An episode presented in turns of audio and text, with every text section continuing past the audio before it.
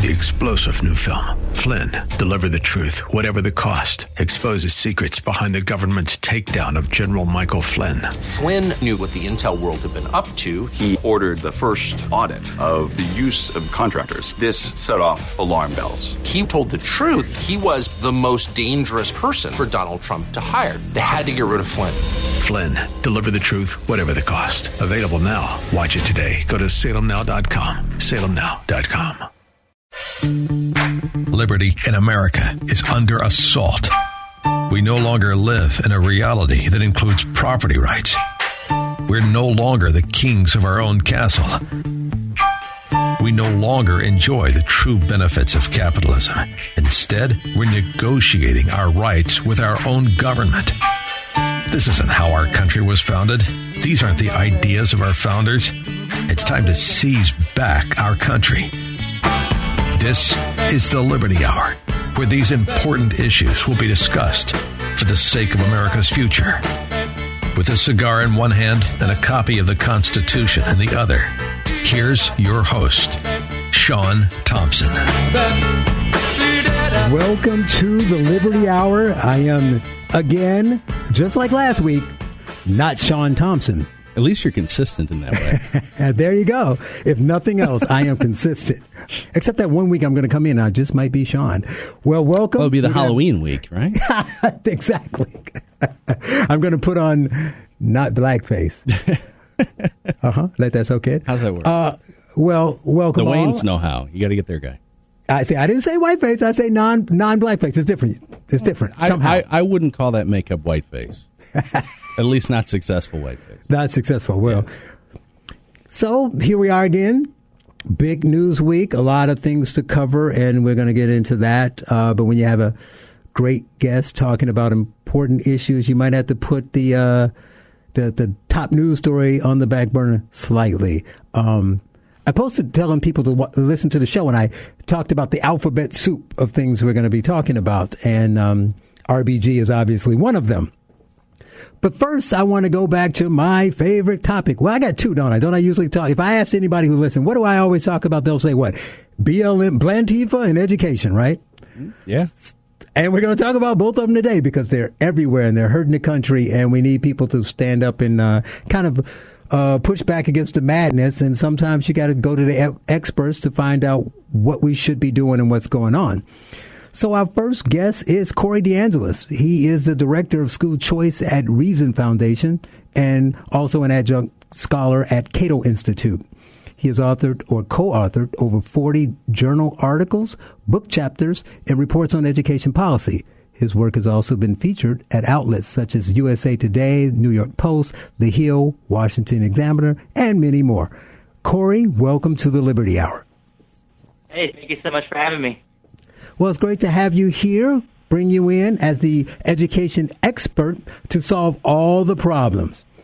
So, number one on the list is reopening schools. I cannot believe I am still, I believe, am I right? Maybe that's the first show I did, we were talking about what's going to happen when the schools reopen, right? Yeah, and uh, I think my kid's school had just made the call. Uh, right. to, to, do remote, and we and yeah, so that was. And I was uh, like, Chicago, you know, they waited to the last minute. First week of August. Right. And I was like, they did the bait and switch. See, New York didn't do that. But I, I said, it's on record, I said, I don't trust them. They're going to change. So here in New York, they pushed three times. They said there was hybrid. They're still saying hybrid, but they keep mo- moving the day. And this has shocked the country. We still haven't started school yet as of today. So what is going on around the country as far as schools reopening, Corey? I mean, it's the same thing uh, around the country, right? The schools aren't reopening for in-person instruction. Education Week is tracking these data around the country, uh, for the largest school districts in the U.S., and three quarters of them are not reopening with any in-person instruction available to any students uh, at all. And I mean, this, this is an issue of incentives here, right? We have the private schools fighting to reopen or are reopening. We have private businesses have been fighting to reopen. Daycares are reopening. And then you have public schools fighting to remain closed. I think it's because one of these sectors gets their money regardless of their how well they serve their customers. Yeah, that's the big difference, right? If you don't have to, if it doesn't hurt you not to be open, in fact, it kind of hurts you to open because then you got to get up and go to work. Yeah. You know, why wouldn't you push back? And, and you say that three quarters of them, and I guess New York was unique because with the exception of Chicago's last minute change, Atlanta, DC, LA, all those people said up front, we're not going to open. New York is weird because you got a million students, so it's massive. And they're saying, we are committed to do hybrid. We're just never going to tell you when it's happening. So they're saying they not only have they delayed multiple times, but now they're talking about, I think it was yesterday or the day before de Blasio said that he had to admit that he had a teacher shortage and he just may not have the teachers to open even if he wanted to. Yeah, well, yeah, this is like like you said, like the third time that De Blasio has pushed back the start date. It was supposed to start tomorrow. That was the second time he said it was, you know, that he committed to a date was tomorrow, and then now it's not happening for, you know, thousands and thousands of students. And um, did, I think uh, De Blasio um, agreed to hire 4,500 new teachers. Mm-hmm. And a reporter asked asked De Blasio if that was kind of like the final number, is that the, the the number that you settled on with the union? And De Blasio kind of answered in a roundabout fashion uh, and and acted like it was the number that they settled on. But then the the union boss uh, chimed in in that uh, press conference and said, "No, that, that's just for elementary schools. You know, once we start talking middle and high schools, we're going to have to argue again for more people to, to be put into the system, which benefits the unions, right? That means more union dues. That's what they're saying. Power. More people on the on the public sector dole. More people getting paid from the taxes we can't pay because people are running out of the city. So it's just a, it's just going to be madness. But you know, New York isn't the whole world. Give us that. We were talking earlier, and you gave me some crazy information about what was going yeah. on in in Virginia. I think it's a school bus story. Everybody loves a good school bus oh, story. Oh, Fairfax County Public Schools has two weird things going on. One is, yes, they're not reopening the schools for in-person instruction for, for their students, but they are paying bus drivers to drive the buses around town with empty student without any students in the bus. So hmm. they're arguing it's because, oh, well, you know, um, they, they got to stay sharp. They got to keep their, their driving skills, um, you know, properly maintained so that when oh. they do reopen the schools, they they'll be able to drive safely. But I mean, it, it, look, it just looks it just goes to show you that this is more about protecting the jobs of adults rather than uh, properly educating students. They should be putting that money towards the students, and I would argue the money should follow the child to wherever they're getting an education right now, which could be the public school system. But uh, if if that doesn't work, if the if the virtual learning doesn't work for a particular family, they they should be able to take their children's education dollars to a private school or a pandemic pod or or just uh, to cover costs at home for homeschooling. Yeah, bingo. Um, now, here's another inter- interesting thing, and I said this before when I talked about education, but it's good to hear it from somebody who studies this. So, we this all stems from COVID, supposedly, right? So we are concerned about the health of the students and the teacher. Let's assume I like to assume positive intent. I don't want to think these yahoos are going around just messing with our lives on purpose. So they really think that. So maybe you can explain this to me. I need a smart guy. So they're doing this because of health, because they don't want kids and the, and the and the adults to get sick. Yet surprisingly, they haven't closed daycares. So, what my question to you, as a professional in education, is: Do daycares have children in them? Yes, they do, but it's not as dangerous because they're not learning anything, right? If they're not learning anything, it's, oh, the education safe. is the part that makes you sick, uh, not the, not being close to each other. Yeah, so that that gets to another weird story that's going on around the United States, also in Fair, Fairfax County Public Schools, but also in the Chicago area. Uh, some school districts are not reopening for in-person instruction; they're keeping the schools closed, but then they're o- reopening the school buildings, elementary schools and some middle schools, as child care centers, and then they're mm-hmm. charging families out of pocket. And in this uh, district near Chicago, Park District, they're charging families $250 per child per week in addition to what the families are already paying through the property tax system. So it's a, essentially a form of extortion.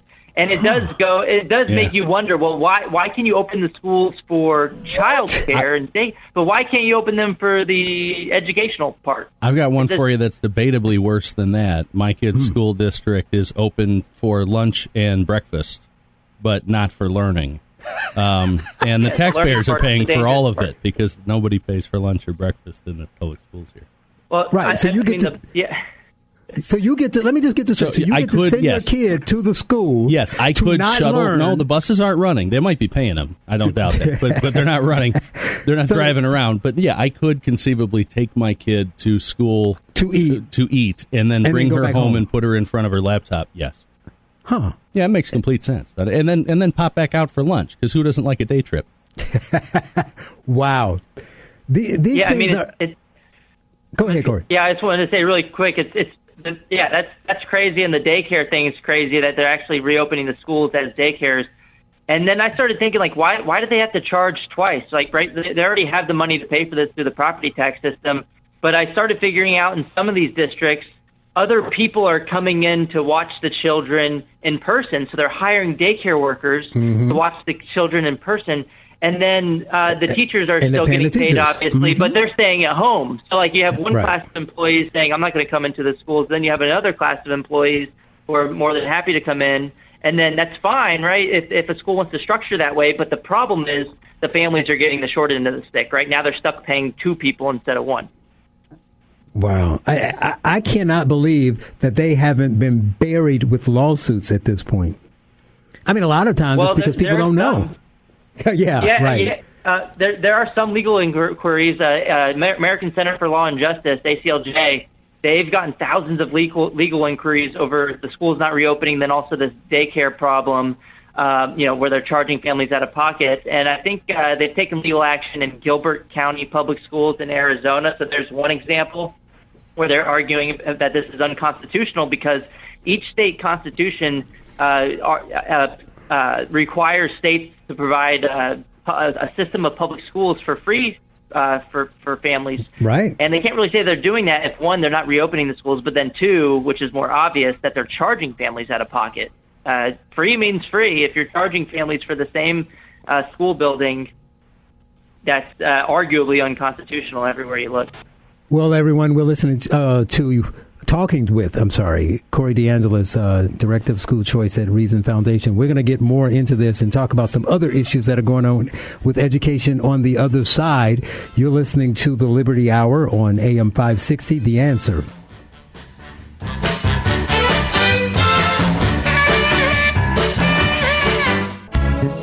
This is the Liberty Hour. Here's your host, Sean Thompson, on AM 560, The Answer. Everybody knows that the dice are loaded. Welcome back to the Liberty Hour. Charles Love here, talking to Corey DeAngelis, Director of School Choice at Reason Foundation.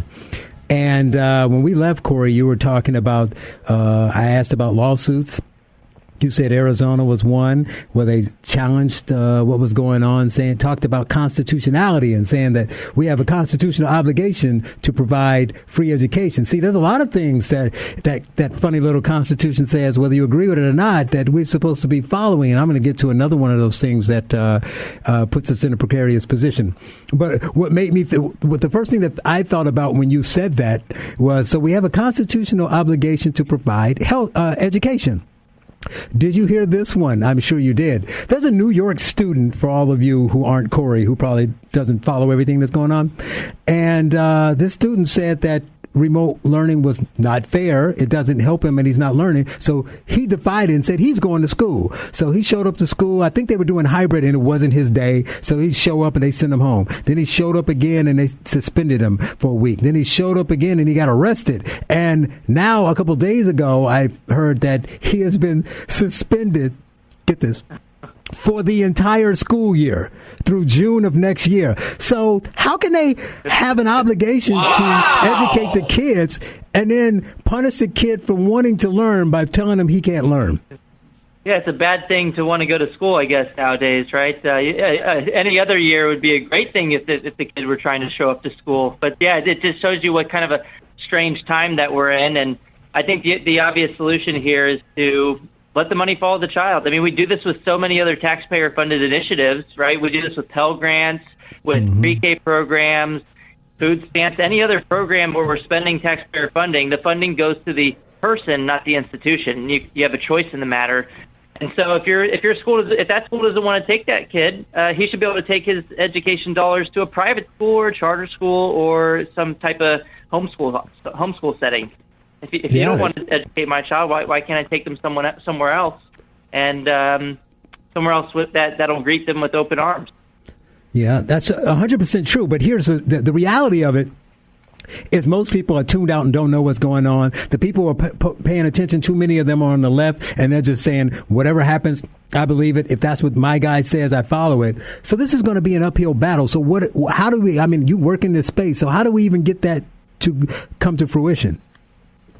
Well, I, I think pointing out those logical inconsistencies is is key here uh, in the long run. On the left, a lot of people do support uh, Pell Grants at the higher education level and pre-K programs at the pre-K level. And those those situations, the the money follows the person, and the and the family has a choice whether you pick a public or private institution to attend. Um, and and so and it's it's really strange that people on the left will generally uh, not support K through 12 funding following the child instead of the institution. So there's got to be a reason for that, and I think it's the only the only reason that I've ever been able to come up with is that at the K, through 12 education level, the norm is not choice. The norm is that a special interest gets your money regardless of of how well they meet your needs. Um, so that, and then also there are private school choice programs that exist in about half of the United States, and then also in the District of Columbia. Um, so I think that's that's the way to, to push for this, to push for things like voucher programs or education savings accounts at the state level. There is some. Uh, there are five bills in Congress, though, pushing for having the funding follow the child. For example, Rand Paul from Kentucky has the School Act that he introduced that would reallocate existing all uh, nearly all existing federal education dollars from institutions to children, and the families would be able to pick where where that money went. Well, I hope they are able to push some of them through. I have one small pushback on school choice, and it's not because I don't support it, because I'm 100% supportive of it. But I want to bring up our last topic to lead me into it. So, Trump's executive order on patriotic education, uh, starting the commission and uh, allocating dollars. Dollars. Uh, what, what what are your thoughts on that? Yeah, the, I, I think all of his thoughts on school choice are right. Um, he makes great arguments for school choice, um, which is great. And then he also, you know, his executive order uh, pretty recently was about uh, a commission on patriotic education. I think he mm-hmm. calls it the 1776 yep. Commission. Mm-hmm. And you know, if he's just using the bully pulpit, I think it, that that there's no problem with that. Um, but if he's calling for a national curriculum, which I don't think he is actually calling for, that's um, I, I, I, wouldn't be for any federal um, curriculum, even if I did agree with the contents of the curriculum. I think most accountability doesn't come from the top down; it comes from the bottom up. And so I think you know when, when he pushes for school choice, he essentially um, school choice would fix that the other problem of what's involved in the curriculum because then people could vote with their feet to the schools that are not um, you know pushing indoctrination on their children. And that's why this is a perfect back and forth interview because you have been great. You're succinct, which gives me a chance to talk about other things. And then you set me up so well. See, you just brought me to the one issue I, it's not even an issue because I, again, 100% agree with school choice, but mostly from the political side because you're in it and you're fighting to make it happen. So not necessarily you. But I yell at conservative politicians all the time and say, you spend all your time talking about school choice, which is fine because it's important, but you have your blinders on and you don't see what's going on in the world because I'm a culture guy. And while you're looking down trying to win this fight, when you win, you're going to look up and realize that all of the schools have moved to the left. So you can vote with your feet. But if we don't pay attention to what these kids are doing, I mean, these schools are doing to our kids, and and and where education is going as a whole and where the culture is going as a whole, it won't make much of a difference because you're going to send your kid to a fancier, cleaner, nicer private school with the same. That's also an indoctrination camp, right? So, like all these public schools, all the unions talking about pushing this toxic 1619 project. You don't think any of these private schools are going to pick up 1619? It'll be fewer. Well, yeah, they probably they probably they probably will, but that's you know at least in that scenario it, it's it's based on the choice of the individual family, and if if the family's paying you know paying for that, they should say you know what, no way. They should look into that, and if they're not looking into that now, they absolutely should pressure their schools to to listen to them. And the, I think the best way to pressure your school to listen to you is to to to walk. You know, to to to vote with your feet to another institution, and then also, I mean, the, you know, when we think about this and think about the available private schools that exist today, that might be different in a in a situation where we have school choice because then there would be more demand for private schooling overall, and we might have you know more private schools open up that are not you know uh, so much leaning towards the left. You might see more conservative uh, institutions pop up if conservatives start leaving the public school system and now can take their children's education dollars to another place. I get it. So you're saying that that's probably a problem, but the solution will be competition, right? Yeah, competition and then also market entry. Right. Oh, right, right. I got you. Okay. So I hope you're right. I just see things going so uh, so sideways that um, I mean, it's not a knock on the school choice thing. It's definitely important. But I, I when I hear, I just kind of whenever I hear Republicans uh, specifically talking about uh, what's going on in education, I'm like, man, do you see what these people are teaching? Where do you see this? They just say school choice. I say, well, what are the kids going to do? They can't don't have choice. Or you know how people you, love a simple simple fix. Everybody right, wants until to pop you, a pill. Yeah, until you win that fight or for the kids that don't make it, we still have to fight for the kids who don't end up going into those private schools. It's, it's my only concern. But I mean, it doesn't mean that uh, you shouldn't be doing that hard work. So you want to tell the people uh, what you're working on, or what your next article is about, or, uh, some other, give them some other crazy education story? Yeah, yeah. My latest article is with Christos Makridis uh, from MIT, and I think he's also affiliated with Harvard. Uh, we did a study linking teachers' union influence to school reopening decisions. So we all kind of know that teachers unions have something to do with the, the school reopening plans, but we actually got all the data points from Education Week and linked it to a ton of county level demographic characteristics. And so even after controlling for tons of different characteristics in the location, school districts with stronger teachers unions in the in the surrounding area are much less likely to reopen in person, uh, based on four different measures of teachers union influence. And but we also found in the same study that the reopening decisions were not statistically related to COVID risk as measured by cases per capita or deaths per capita in the area. Of course. So it seems not. to be more about politics and power than safety. Of course it is. He is Corey DeAngelis, Director of School Choice at Reason Foundation. Thank you for joining us. And coming up, we will talk about the culture and BLM with Eric Metaxas. You're listening to the Liberty Hour on AM 560, The Answer.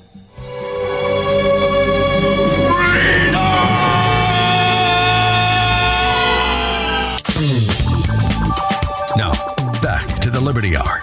Call Sean now at 312 642 5600. Welcome back to the Liberty Hour. Charles Love here.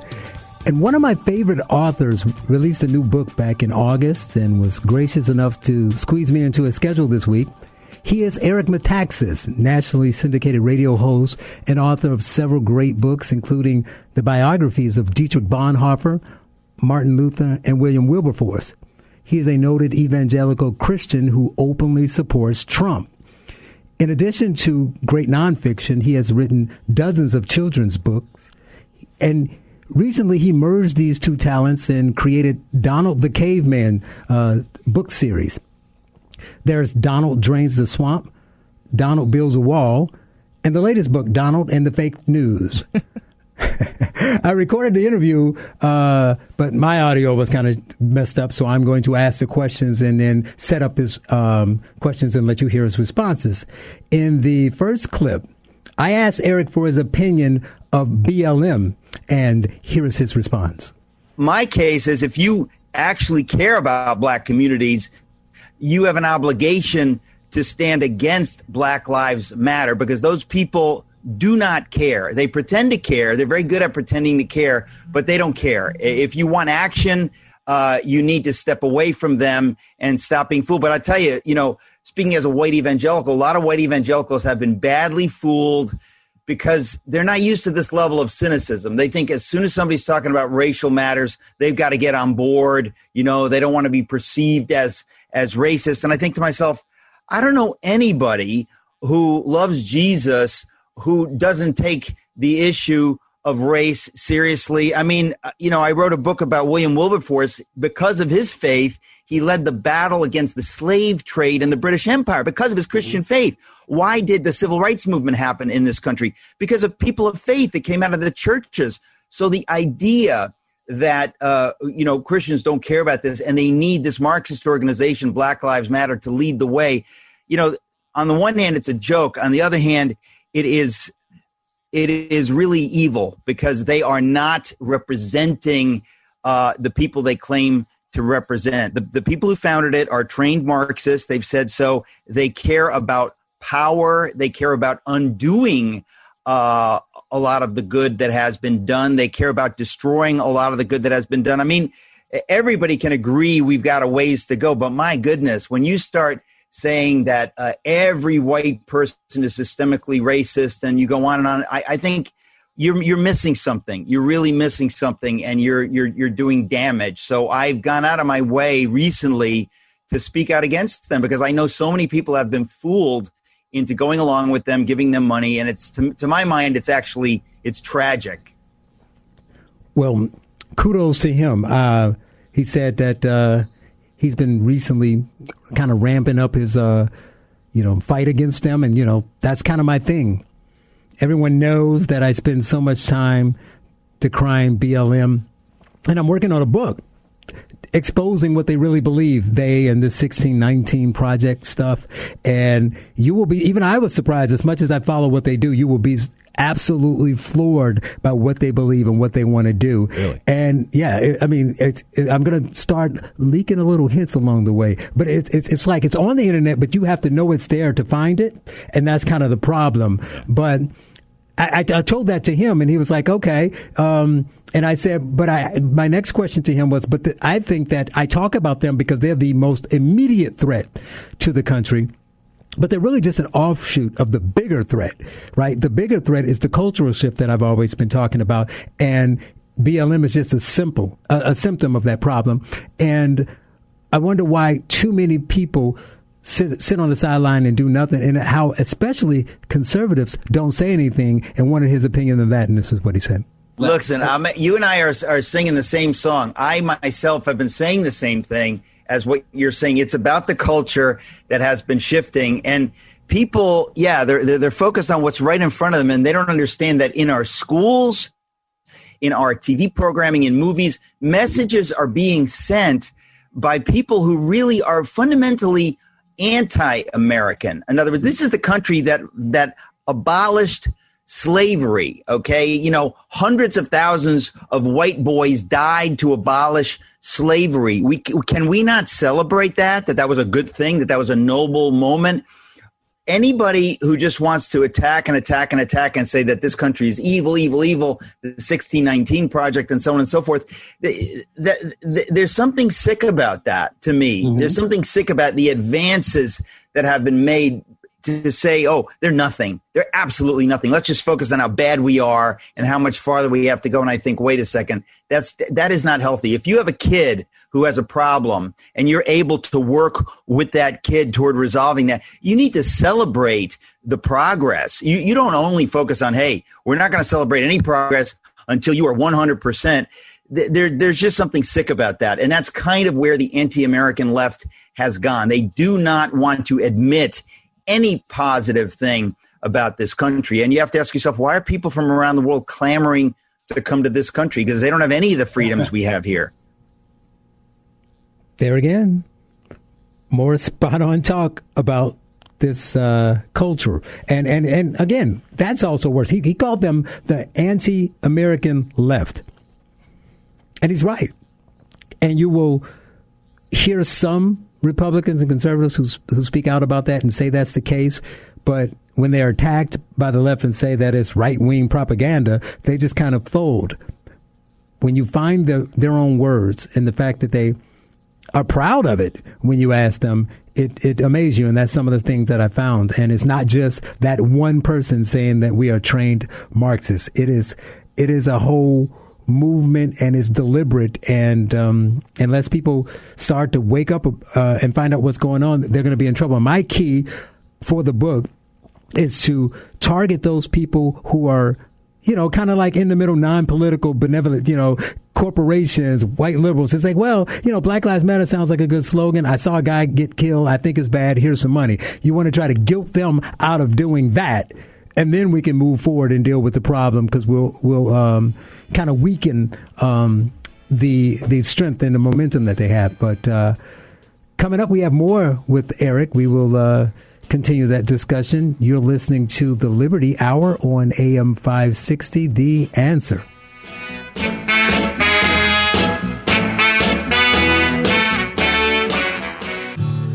You're listening to The Liberty Hour with Sean Thompson. Get on the line with Sean by calling 312 642 5600. Welcome back to the Liberty Hour. This is Charles Love. And if you're just joining us, we're listening to the interview I did earlier this week with nationally syndicated radio host and author Eric Metaxas. We were discussing the culture, and I asked him in this segment about Christians being more concerned about Trump's tweets and his past behavior than a party whose views are antithetical to their core beliefs. I also referenced his book, If You Can Keep It, and asked if he thought things had shifted too far to keep the republic. Here is Eric's response. Well, listen, if you're if you're serious about your Christian faith, we're commanded by God to have hope and we are commanded to fight for what is right. Whether we win or lose, that's in God's hands. The battle belongs to the Lord. Our job is to fight, to speak truth, and to hope and pray. And I really mean it when I say pray because we're in a spiritual battle. Christians have often been deceived in history. I don't need to tell you, you're a black man, you understand that there are many Christians that did not get the slavery issue. And today we act like, oh, what idiots. How could they not get that? Well, let me tell you something. There will always be people that are Christians who are missing something. And sometimes it's something big, uh, as it was uh, with the slave issue. But we also have to remember that there is always a handful of Christians that get that issue and that they are the leaders. The leaders in the abolitionist movement in America and in Great Britain were evangelical, born again, serious Christians, not just churchgoers, but the people who loved Jesus and who read their Bible and who lived out their faith in the way that the typical churchgoer would never do. Those were the people in the vanguard and it's always going to be like that. In Germany, uh, in my book about um, uh, Dietrich Bonhoeffer, I talk about how the church was asleep. Here you have Nazis, which in many ways, ironically, it's like the Marxists today, taking over the church and the church is like, come on in. Just don't bother us. Just let us do our little church thing. But we'll we'll use some of your language. We'll hang up mm-hmm. some Nazi flags. We'll hang up some BLM flags. We'll hang up some rainbow flags. Like we'll just do whatever because because our values, you know, we don't want to impose our values on you. Meanwhile, their job as the body of Christ is to discern that these things are not of God. If somebody wants to say, this is my view of sexuality, it's like, that's fine for you. But you can't say that's the Christian view of sexuality. You can't force churches to accept that. If you want to move with a, uh, Antifa or or BLM and you want to move with the cultural Marxist, that's fine. Go ahead, but don't pretend that that is something that can work inside the church. Right? And, or they well, spin the word to say that that's what it's saying. To, well, that's say, no. I'm, I'm a pastor, and this yes. is what I learned. I'm going to teach you from the pulpit that this yeah. is what this really means. So we get that's to right. pick and choose which which scriptures we believe, or we get to twist them, and that's, that's even what, worse. It's coming from the head. That's that's the point. Is that you know Christians, if if they really have good pastors that are looking at the situation, eh, they they can learn what is happening. But right around the country today, and it happened in the 1930s when Hitler came in, most of the churches didn't get it, and they figured, you know what? if we just let's keep our mouths shut, let's play the game. We don't want to get in trouble. We don't want the Nazis to single us out. That we don't want them to pick at our church. That we hate the country. So we're just going to go along with it. If you go along with Black Lives Matter, if you go along with uh, uh, uh, uh any number of things, we have to remember first of all that Black Lives Matter and Antifa these are Marxist organizations, which are by definition atheist.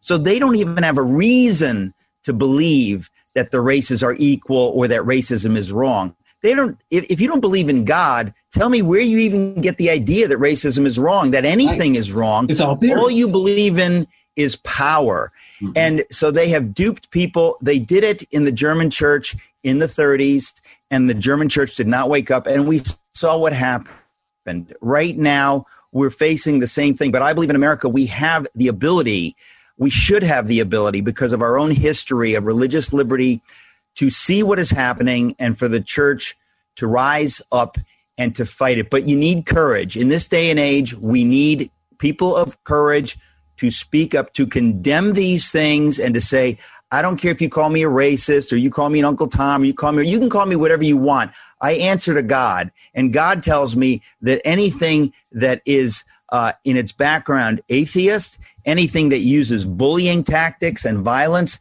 that is not of God. Dr. King uh, did not loot and smash things, and he did not exhort his people to do those things. And he told them, if you're not willing to turn the other cheek, get off the bus, because we are about nonviolent resistance uh, in the name of Jesus. We want people to see Jesus when they look at us. And people across America saw those uh, images on their TV screens and they said, wow, look at that that is the, the, these people there's a dignity there. There's something going on there that we didn't know about you know? And the, the bullies are the people with the police hoses right? The, the, the, the and and and that's to my mind what makes this so clear is that the movement that is happening right now it is designed to destroy and to tear down.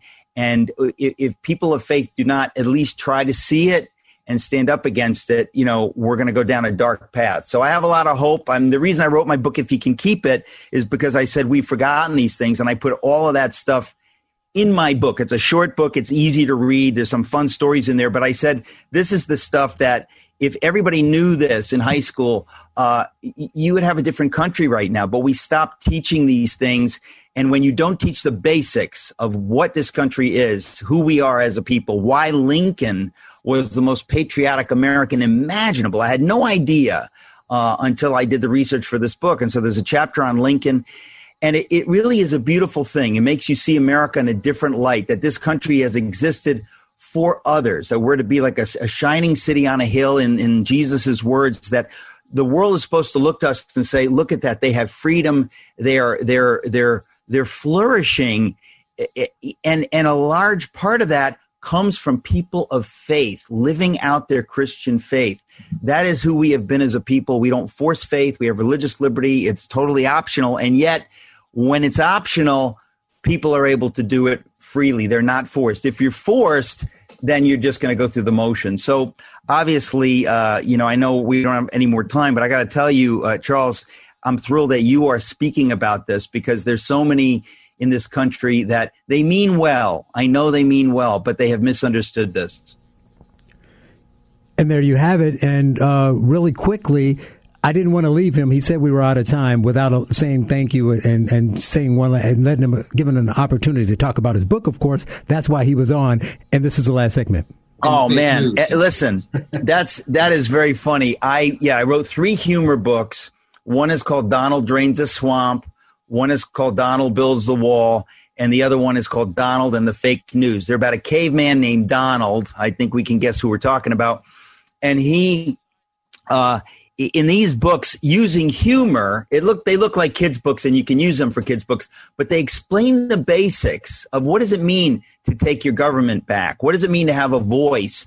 Uh, what is the difference between a republic and a monarchy or tyranny? W- w- what is fake news? Why would somebody use fake news uh, or lie? Uh, well, it's to get power. And, and you see these things over and over. Why would we build a wall? Well, because every country has to know who is coming in and are they going to help us? Are they going to hurt us? Are they going to steal jobs from our, our people uh, in the urban communities?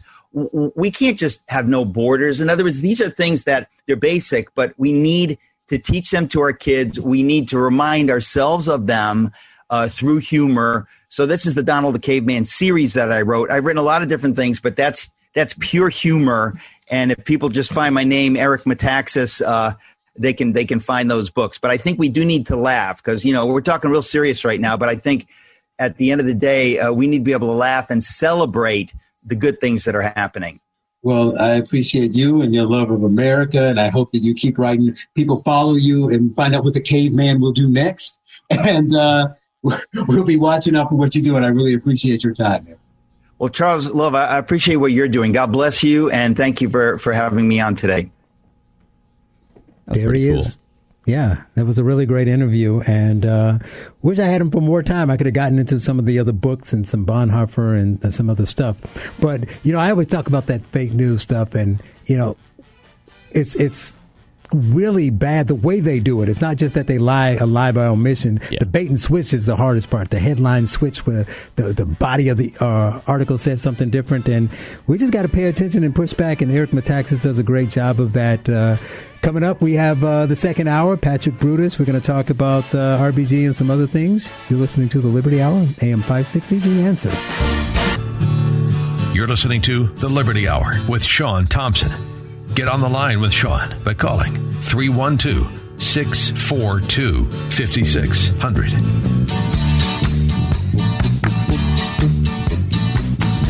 Welcome back to the Liberty Hour. I think this is the second hour, so this is where we yes. take a break to say, do not get on the line with Sean. Yes, don't get on the line with Sean. If you don't. want to do that, you can do it on weekday afternoons, but not. Here, you can call him, or you can call him at. Hold on, let me get his number. Or you can call us tonight. No, but if they want to call Sean. Oh, yeah, give out his home number. It's a good call. Call Sean at, uh, well, I don't have time. We'll just tweet I'm sorry, I'm, I'm we'll live. tweet it. You know, no, yeah, right, or the next segment. so here we are going to talk about our Tale of Two Cities segment with our frustrated Democrat, Patrick Brutus. I got to get you What's guys up, Patrick? theme song. Hey, Charles, what's going on, man? Happy you, Sunday, you, happy Sunday. Thank you. You don't have any Dickens to play over there at Macbeth? what country do you come from, sir? No, I don't. I thought Macbeth had a theme song for me tonight. Yeah, I thought he was going to play some Charles. I'll just read Dickens. It was the best of times. Yeah, that's what I thought too. It was the, so was I don't do music. So I had a really great guest at the top of the last hour talking to Corey about education. You know, I'm passionate about education.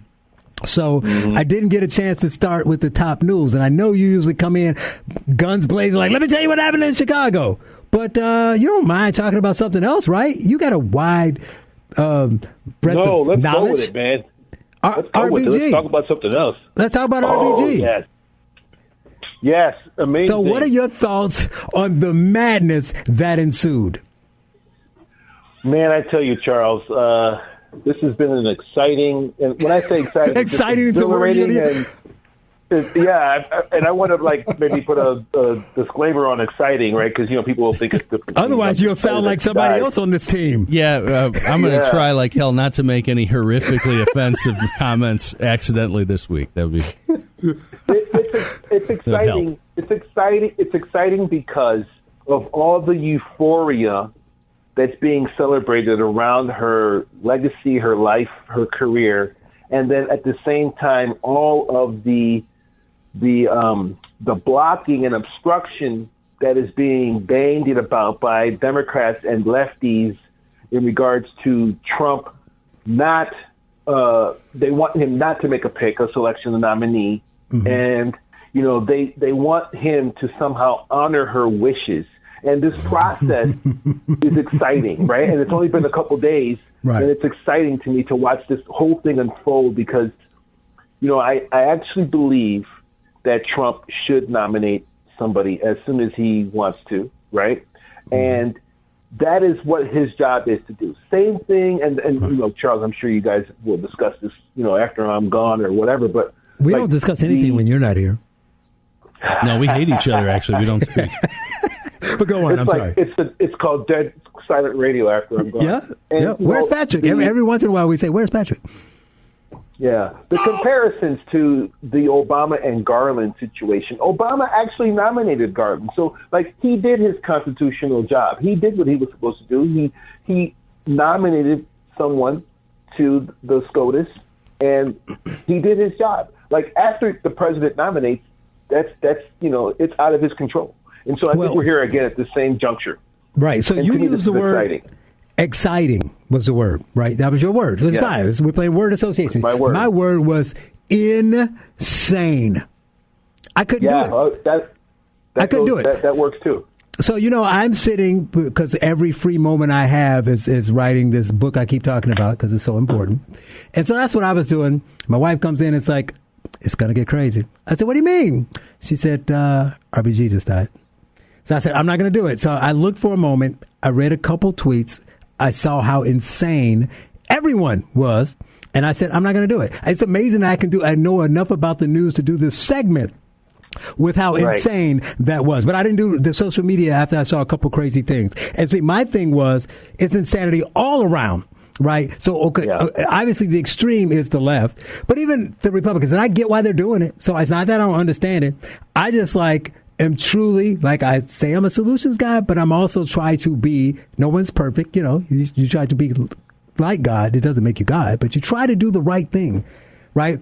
Right. And so for me, it's important to be as honest as I possibly can. So I, I I got so much, I got a headache in the back of my head because I was rolling my eyes too hard. That's when I knew mm. I needed to tur- put the social media down. For me, it was the Republicans.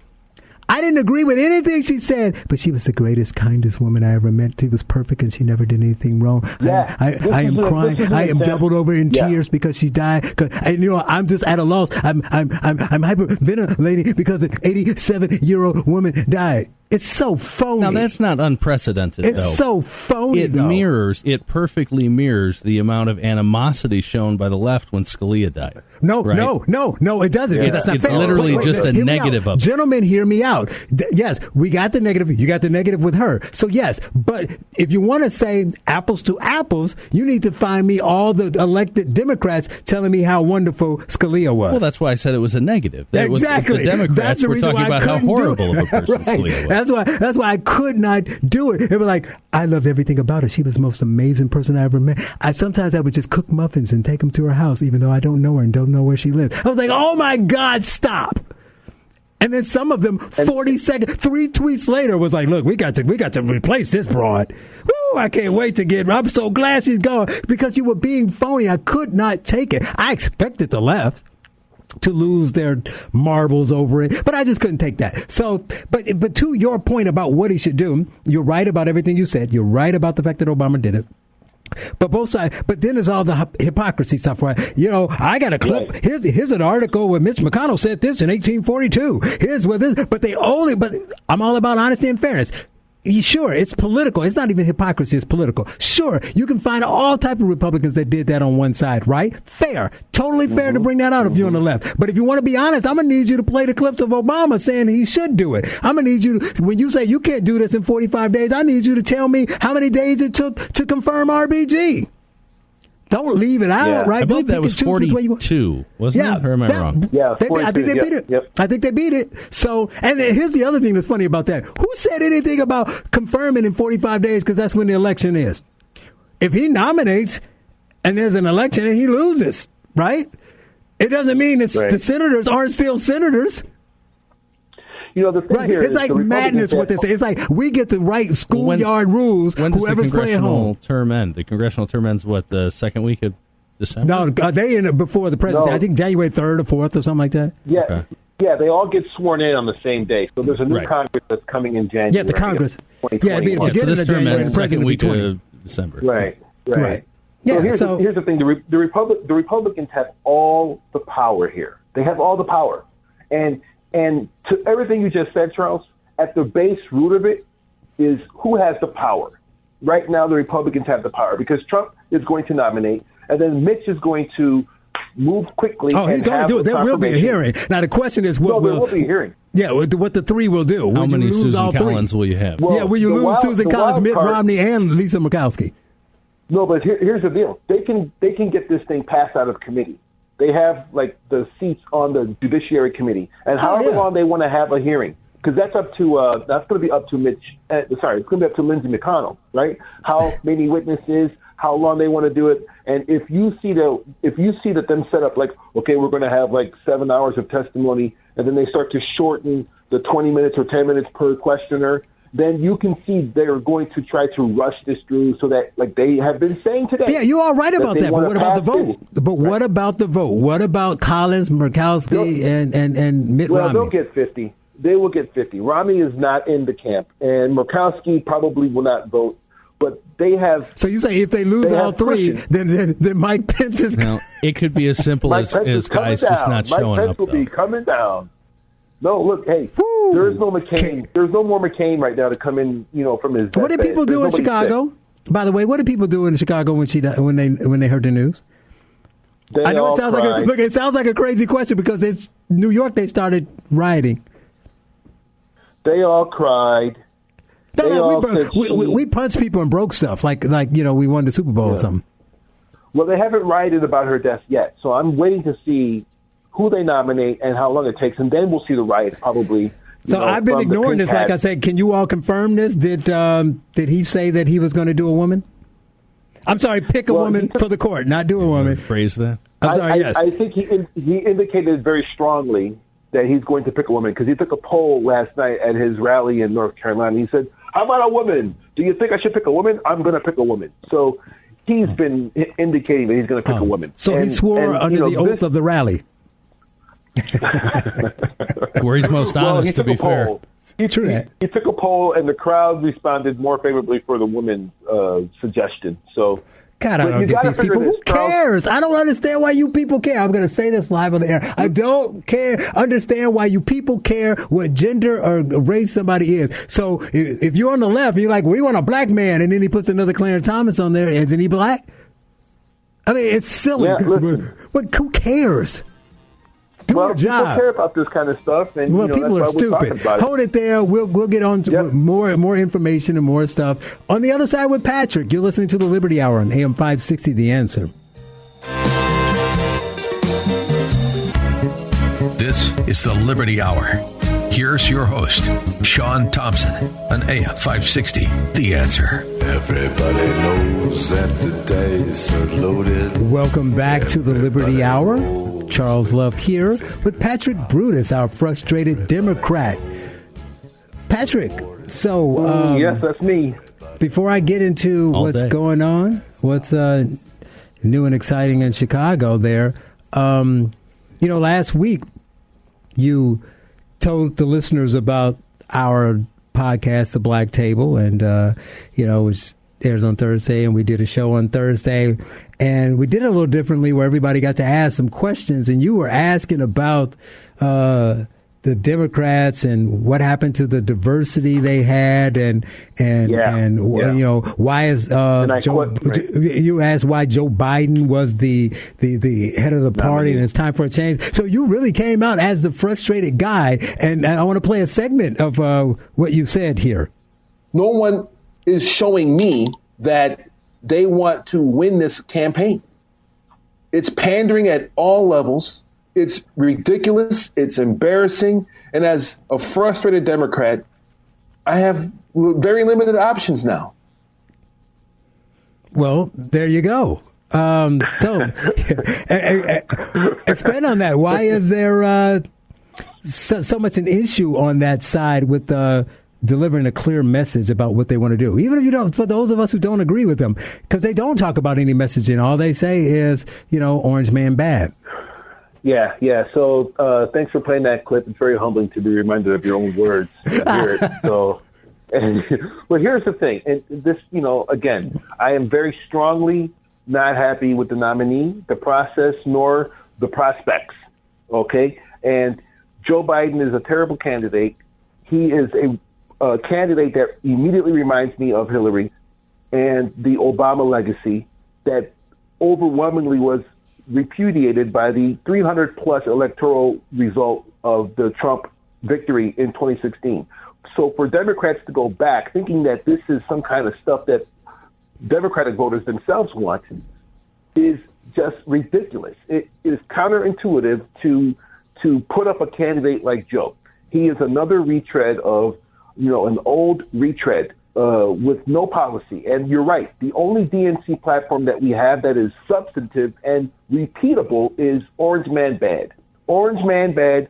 Orange Man Bad. Where's the policy? They totally forgot about healthcare. They're not talking about you know, uh, the Middle East policy. They're not talking about, you know, immigration anymore. They're not talking about any of the core issues that they believed were core to the base just four years ago. And Well- they have tried to convince us that Trump has not addressed these issues. But guess who else hasn't addressed those issues? The Democrats.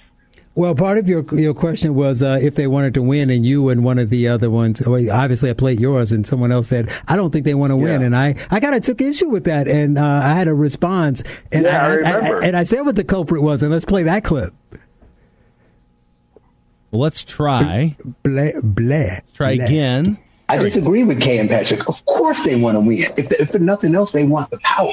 So yeah, they want to want to win. The problem is they think Blantifa and, and TDS is enough, right? They think if Blantifa keeps running around burning up cities and, and people like Terrell can just say Trump, no matter if you ask them what do you want for breakfast, they can say Trump. That is enough. That's all they need. They don't need to knock on door. Trump. I don't need to have a good debate. Blantifa. Th- throw a Molotov cocktail. That's all I need. Blantifa is the problem. And they are Charles. The, yes. Charles, let me get this one thing in before I, I, I know you're going to, uh, re, you know, f- come up with a, a remark on this. But let me quick, let me quickly say this. And so, yes, of course, obviously they want to win, or at least they're pretending that they want to win. Hey, But see, I you say honestly pretending believe- again. I, I honestly believe, and, I, and maybe someone can shake me off this in the next 42 days.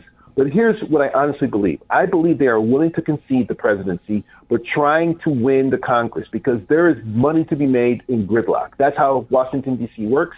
And I think that they've decided that the best thing that they can do right now is to stop the president from, you know, um, overhauling America with his agenda, with his philosophy, and you know, with with his you know quasi-conservative views. Yeah, making it all American. party. Right, right, exactly. Which is you know totally unforgivable, right? I mean, why should America be about America? Um, but but if, even if but that's the I case, they're that would be lower yeah. on the rung. The, the, the people at the top, your, your Biden and Kamala, they have the ego issue, so they still want to win because they want to be in the seat. They want to sit in the seat and spin around, and go wee. You know, Kamala knows she's not ready for this. Kamala knows she's not ready. That's why she dropped out. She's not prime time, but she knows that this She is a- dropped out because the people didn't like her. Because the people well, found out she wasn't black. time. Yeah, She's that's true. But that doesn't mean she doesn't want it. It just means she's not ready. I don't think she she she knows that she's not ready from the standpoint of the votes. But oh, in her mind, she's ready. So Well, they all think they're ready. That's why they're there, but they're not exactly. ready. They know they're not ready. Like Obama knew he wasn't ready, but Obama Right. had nowhere else to go after the convention speech. He had to run, but he knew he wasn't ready. But he ran to raise money to raise his profile, and just like Trump, he he accidentally won. Okay, right. Yeah. he accidentally won. He So was a get- phenom, much like Trump is today. Phenom. so, End of so story. let's get to the madness that's going on. I, I want to go first. So All here right. in New York, uh, it's just weird. We we talked earlier about RBG, and if you're wondering why RBG, how if you want to know an example of how big that story was, is that all the news you saw was RBG, and at the same time there was a mass shooting in Rochester. You know, it got all the coverage when they were Yeah. sticking their fingers in people's food and saying Black Lives Matter, but there was a backyard party with 100 people, 16 people got shot, two of them got killed. Yeah. All I heard was RBG, same night. Uh, we had another one of about four or five people. And then the best here is a subway train derailed after a saboteur put metal clamps on the tracks. This is after a couple, about a month and a half ago, the seven train had to go out of commission because they were breaking the windows every night. They never could catch, even in the most cambered city in the, in the country, they couldn't find the guy. And he had, uh, did more than a couple hundred thousand dollars worth of damages and they ran out of windows to replace it. You know that, oh, and a cabbie got shot over ten bucks. But other than that, we're good. What about you? Uh, I think the window maker probably was an American manufacturer. Um, that's probably why they did it.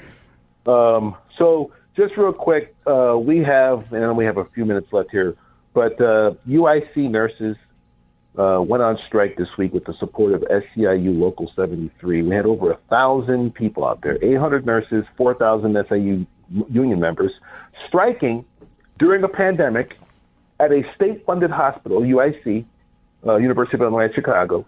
And the end result, after one week, they returned to work with no deal. So that was a fake news strike. So it was a vacation. Uh, yeah, that's that. I mean, they didn't get what they wanted, obviously, so they're going back to work. Thank goodness, because we want our front health, frontline healthcare workers at work, right? We want them at work. Um, but they didn't win, so they're going back with their tail between their legs, and hopefully now they need, need to know that they need to get back to work and focus on their jobs. And the COVID spikes uh, in Illinois are up despite the numbers uh, showing that their um, infection rate is below four. We've had 2,500 people get infected yesterday and 1,400 more today statewide. So we're up uh, after having like a streak of a thousand uh, per day, and and then them celebrating that they were turning the curve, but now we're back up Saturday was 2,500 people, and then today was 1,402. So I tell far. you what, Patrick, when and, I saw those numbers, I said I'm going to look into when they were reported, and I have not been able to find accurate information yeah. yet. So I have a yeah. feeling they were kind of maybe shilling off or skimming some of those numbers off to report later in order to keep us under a thousand for a certain yeah, amount of weeks. Yeah. Some of those are probably pretty. Just, well, well, I, would like to know. know I, would like to know how that's possible. Well, they just don't you report know, the numbers. No, yet. no, not not how what you said possible. How more people got infected. Aren't you on lockdown? Yeah, well, then, then, they put a border uh, uh, uh, checkpoints at the border. You can't come in from other states, and nobody's in school. And well, no, people have been going back so to Charles, church, Charles. That's that's well, yeah, it's not oh, right. It's, right. So just like well, so here's the thing. Here's the parallel. So just like Trump has been saying, more tests, more positives. In Illinois now, we have surpassed five million total tested in this state, and so we're continuing to see more positive tests. Now the question will be: Will the media treat Pritzker the same way that they're treating Trump and blaming him for Illinois' uh, increasing numbers, much like the media blames Trump for their increasing numbers. And quickly, before we go, we got to do our uh, our, our safety report. Yeah. So far, we've got 36 shot this weekend and five fatalities. So, um, like normal, I will predict that by tomorrow morning, we will have over 45 people shot, and I'm going to guess about six more dead. But so but at least we'll that'll be less than the 50 has been. If you keep it under 50, you know, you yeah, you're, you're managing we'll it at least in their eyes. Well, thank you, Patrick. Well, Patrick, it was great as always. We'll talk. Hey, I'll talk to you Thursday on the Black Table. I'll see you uh, Thursday on the Black Table. Patrick T- uh, Brutus, there, a frustrated Democrat. Uh, coming up, I'll take your calls at 312-642-5600. Give me a call and let's talk about all of those topics. What your opinions are on the Supreme Court, whether Trump should pick someone, and his executive order on education. Do you support it? You listen to the Liberty Hour. Now, back to the Liberty Hour. Call Sean now at 312 642 5600. Welcome back to the Liberty Hour. Charles Love here. And uh, yeah, RBG, this is a going to be a massive uh, few days of insanity. Well, weeks probably, going all the way up to the election. And like I was saying before, they are drawing lines and calling people hypocrites and digging up old quotes on people and and, and this is just the start. There's video of people sitting in a car screaming and um, just all kinds of craziness. I see it's it's even on Twitter. It's it stands out the most because they're all your blue check people if you notice, all these people who are journalists and celebrities and supposed to be uh, the serious people in the room are kind of losing their minds.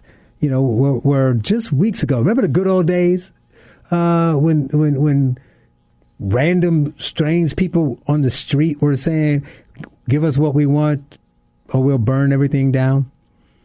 Now it's the blue checks on Twitter threatening to burn everything down, and like I said earlier, of course it's political, but politics is politics. They're all going to do the same thing. So they're saying that the Republicans are not being honest and contradicting themselves by saying they want to put somebody on the court right away, and uh, ignoring the fact that if the, if the roles were reversed, they would do the same thing. If that and, and I didn't even think about this at the time. It's just kind of looking at the madness and the reactions and kind of making comments about that.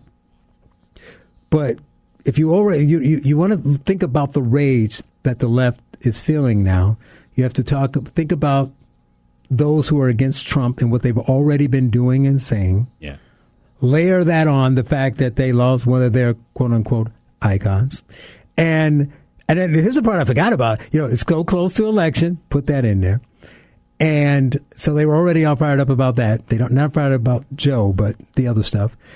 And then the court was five four, and the whole Scalia turmoil. Republic. Think about what the the Republicans angst because they didn't want to lose that seat. They are in their mind saying, "Wow, we're talking about going six three. Yep. Right. So they are presumably right, but there's always I mean, yeah. the Kennedy well, you thing that could happen where you know you think you're getting one thing and you're not. Right. No, but it's not even that. Right. Keep in mind, whenever that happens, it only goes one way. Yeah. Right. Because the risk of bringing the problem is the left wants to put somebody who's on the left on the court in general, and Republicans want to put somebody who's going to follow the Constitution on the court. Right. That's the right way to do it. But the problem is the guy who's following the Constitution as it's written won't always agree with Republicans. Right. But the person who is always going to follow the left will always follow the left. Yeah, they're putting down the water they carry in order to make that ruling and then picking it back up. Yeah, yeah. Well, the other guys, well, I'm sorry, dude, love you, but the Constitution says the this: kick rocks. Call. Yeah, right. Kick rocks. Go change the law, and that's what he's supposed to do you know, as conservatives, you know, I think I, I, would rather live with that. But Republicans, because it's political, are like they get frustrated, obviously, because they're like, that's not what you've been. It doesn't mean that the guy is not wrong sometimes, no, but they want somebody. Why can't we pick somebody that's going to do like their guy does? Right. But we don't want that. No, I think that's actually one of the strengths of uh, of uh, conservatism in general, but also just you know constitutional, you know, fundamentalists. I hate that word, but that that's sort of apt here mm-hmm. when you when you when you're making that objective call every time, you're more likely to get it right, even if it's even if it ends up with a terrible outcome. Um, Sean and I, uh, you know, he he whose name shall not be spoken. No, um, Sean and I would have knockdown disagreements about uh, Citizens United, right? Mm-hmm. And and where he was coming from and where I were, was coming from were basically the same point, but we mm-hmm. were we were applying different standards to it. So you get that you get that a lot where you're getting okay well this is a bad outcome but really it was the right call Right, or sometimes it's a bad outcome and you can't stop it because I mean That's I disagree also, with it, yeah. but based on the laws and it's, based on the Constitution, correct. what yeah. do you want me to do?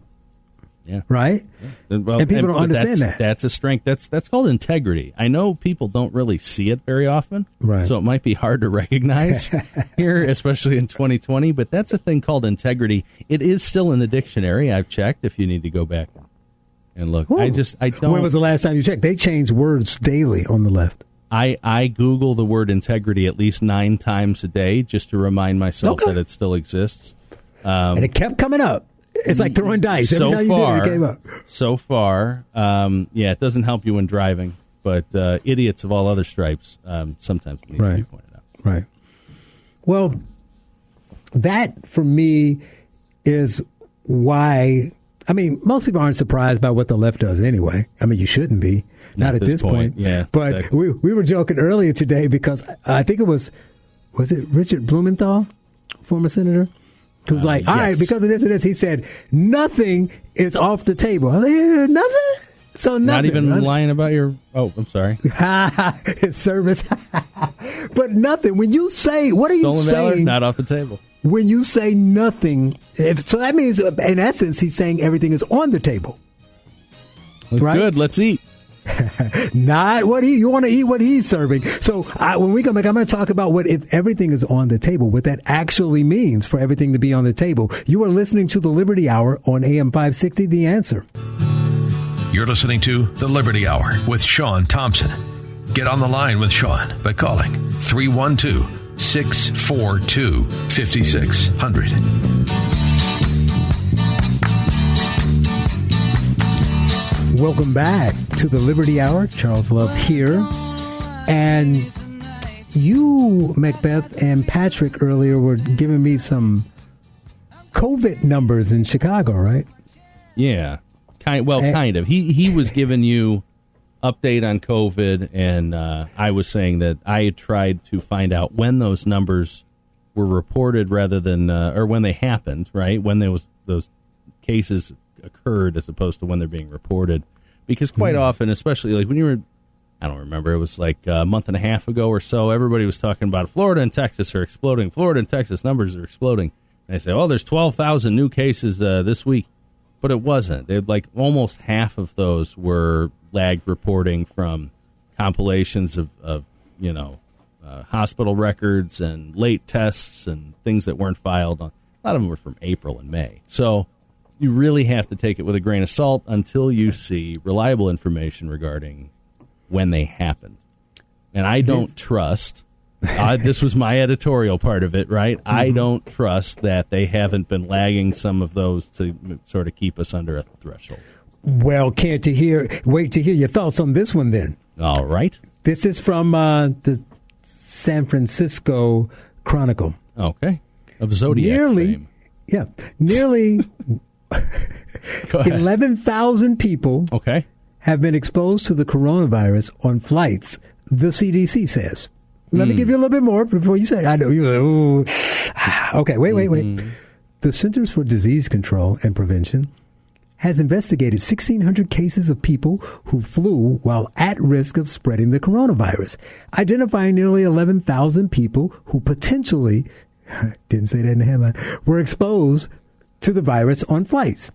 But, second paragraph, though the agency says some of those travelers subsequently fell ill in the face of incomplete contact tracing information and a virus that incubates over several days, it has not been able to confirm a case a case, confirm a case, has not been able to uh, confirm one case of transmission on. Uh, I had to keep saying that of transmission no, on a plane. Yeah, no, I knew that was intentional. So they went from eleven thousand to sixteen hundred to. But this, we haven't confirmed to, one.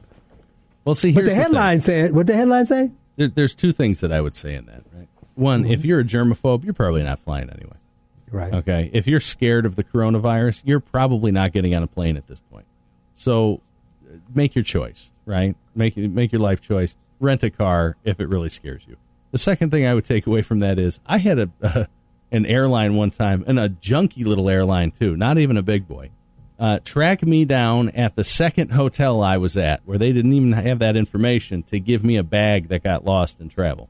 Okay, you're telling me that a, that an airline that has sold people tickets and had to verify them with real IDs and and all that um, can't tell you where one of their passengers is? or even well, even thing, where they flew to or where they live full time. All of that information is available to the airline before you ever get to the plane. Well, the first thing is you need to keep flying that airline. Uh, that airline doesn't exist anymore, my friend. That airline was Midway. Ah, look at that. Yeah. That's and the second thing is, so you're, you're, you're talking about the science and, and the numbers and the way they track stuff and all that kind of stuff. I know that true. makes me that makes me a jerk. And no, that's true. That's one side of it. But the other side is, you know, the news and the way they bring stuff. Why put a headline up there? Do you remember earlier? Well, in the Metaxas interview, um, we were talking about this. He talked about you know Donald and the fake news, yeah. and to that, I was saying to him that you know, or, or saying that there are three ways they do it. They lie by omission. They, you know, they, you know, just flat out lie now, which they never did before. You know, uh, they uh, a take lot the of them, truth. A lot of times they hide behind back page retractions. Right, where well, the oh, retraction yeah, will get you know maybe one tenth or one fifteenth the amount. Yeah, but they got a new way. They got they, they don't need to do that gets. anymore. So no. they, sometimes they t- tell the truth and come up with a bad, uh, illogical conclusion. Right. But my favorite is when they do the bait and switch, like they did in that article. Yes. So the example I was going to give him was Bill Barr. So Bill Barr spoke at Hillsdale on Wednesday. Yep. And I was reading a headline. Headline says it's from the AP. Barr under fire over comparison of virus lock in to slavery. Oh! And of course, you're all like, what was he thinking? kind of moron says that being locked in a house is the same as being a slave? What is wrong with him? This man is the attorney general. Then you read the article, and unlike your back page ninth, you know, day retraction you were talking about, yeah. Unlike fifth paragraph, second line says Barr had called the lockdown orders the greatest intrusion on civil liberties in America since slavery. Yes. So it's when a little did, bit different. When did since equal compares to? Yeah. Why don't you Google that? You were Googling up definitions of words and such, looking to see if integrity still counted. Can you? Is there some way you can find out if comparison equals since? Well, look, the, the mastery of the English language has has literally just fallen off a cliff, right? So that no one is actually paying attention to exacting language or nuance or anything like that. They're going to be, most people at least, are going to be so tribal when hearing something you say that they've applied a meaning before you ever finish. So that shouldn't surprise you. But really. people need to understand. And of course, it's a tactic. And when I was talking about the retractions, I was talking more about like viral videos. Right, like right, here's right. the here's the video. This video gets you know six million views of somebody calling Trump racist, and here's the video that shows you know whatever. Oh well, this is the video compared to what we had yesterday, and Right. here's the full context, and it's got ten thousand views. Oh, you're right. You know. But the pri- the fact that people don't realize they're doing this, you, you see people call it clickbait on Fake, fake, internet. fake, fake. But we're talking about the actual big boy news, the gray lady saying such and such died, and then they have a quote from him in the article. Like Gray This is a- Lady has become the lady from the room in The Shining. I think. Yes, exactly. Well, when we uh, come back, we're going to talk about uh, an interesting issue with the Pittsburgh Steelers from last week. You're listening to the Liberty Hour on AM 560, The Answer. This is the Liberty Hour. Here's your host, Sean Thompson, on AM 560. The answer. Welcome back to the Liberty Hour. Charles Love here. Another quick two hours. It's always a quick two hours, Yeah, the quickest, quickest especially with Patrick. Brutus.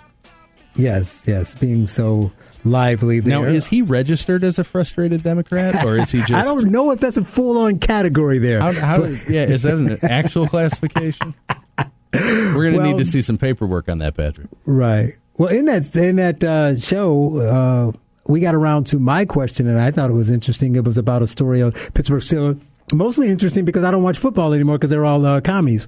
But um, I'll bet there's a few capitalists left somewhere in there. Uh, Look, I was going to say, except for Villanueva, which I'll get to in the story. But Bob And, Kraft's uh, still a capitalist. Right, and I was saying, yeah, maybe they, he's Ooh, not on the, joke. Okay. he's not Too on soon? the field though. He's not on the field. Um, You hope. And I talked about the Pittsburgh Steelers having an uh, issue with uh, BLM and helmets and stuff. Uh, roll that clip. So the Pittsburgh Steelers announced that they were going to honor a young ma- black man named Antwon Rose. Yeah. Black man killed by a cop and put his name on all the on all the helmets as a team, right? So they're going to collectively do it. As the organization said, it's going on everybody's helmet. So, you know, they're getting backlash, whatever. So they do it. So you get two stories from it, which is why I picked it. If it was one story, maybe not. So they get ready to do it. They don't say anything. And it's the guy who was the veteran, Alejandro Villanueva, who had done stuff before. He stood when they all took a knee. He respected them for it, but he stood. Well, this time they're all going to go out. He goes out and he covers up Antwon's name with the name of a veteran. And they were like, wow, we didn't know he was going to do that. So some of the team was like, yeah, that's kind of shady. We all agreed to do this. You covered up his name. And then there's a Macarisa Pawusinisi, you know, because, you know, these crazy names. I'm assuming his name is, you, that's your team. Help me out. Maurkice Pouncey. Yeah, Ma- Ma- Ma- Ma- Maui Kaisi. Yeah. So Maui Kaisi, Maui Ka- Kelsey Palsy uh, came out uh, today or, or late last night and said that he regretted having the name on the back of his helmet and he apologized and he should have had some more information and looked at all the facts before because the person who got shot was uh, ID'd as a drive-by shooter uh, earlier in that day um, on the day he was shot. So I didn't know uh, particulars about this case, and I'm not saying whether that's right or wrong. I'm assuming there was evidence, the guy ID'd him or whatever. But the bottom line is, I always talk about this, and even Terrell talked about this when we were talking about, I think, LeBron and something in the other cases. If people mistake people like me who beat up on these celebrities and these athletes and say, I thought you are, as a conservative, you were for free speech, you're a hypocrite. Of course you have free speech. Everybody has free speech. The problem that they fail to realize because they are, you know, emotionally weak and intellectually lazy surface thinkers is that the free speech goes both ways. So if you have free speech to say, I hate black people, I have free speech to say, then you're a racist son of a bitch and I want to punch you in the face, right? We both have free speech. Makes sense to me. Wow, that wasn't that bad. You, you beeped that? That wasn't that bad. Well, I wanted okay. to, I wanted to create some buzz for your podcast. Oh, yeah, like I said something really wrong. Right? Shocking and Right, yeah. controversial. I, I, no, I nobody said- nobody advocated. Well, never mind. well, really, I just said chicken is what he, I don't know why he bleeped that out. That's right. But um, Started with a B, ended with an H, and it was pronounced chicken. yes, that's how you pronounce it. Son of a But chicken. I just think that uh, I make my views on BLM clear, but I just think you know we we can learn a lot from Spider Man, right? And they say with great power comes responsibility, or whatever the case may be. It, it- it's true, right? You can't have forty million uh, listeners and followers and people who follow you around and do what you say and wear your clothing and, and do all that and just say anything that's not true. And you talked about re- retractions earlier. Yeah.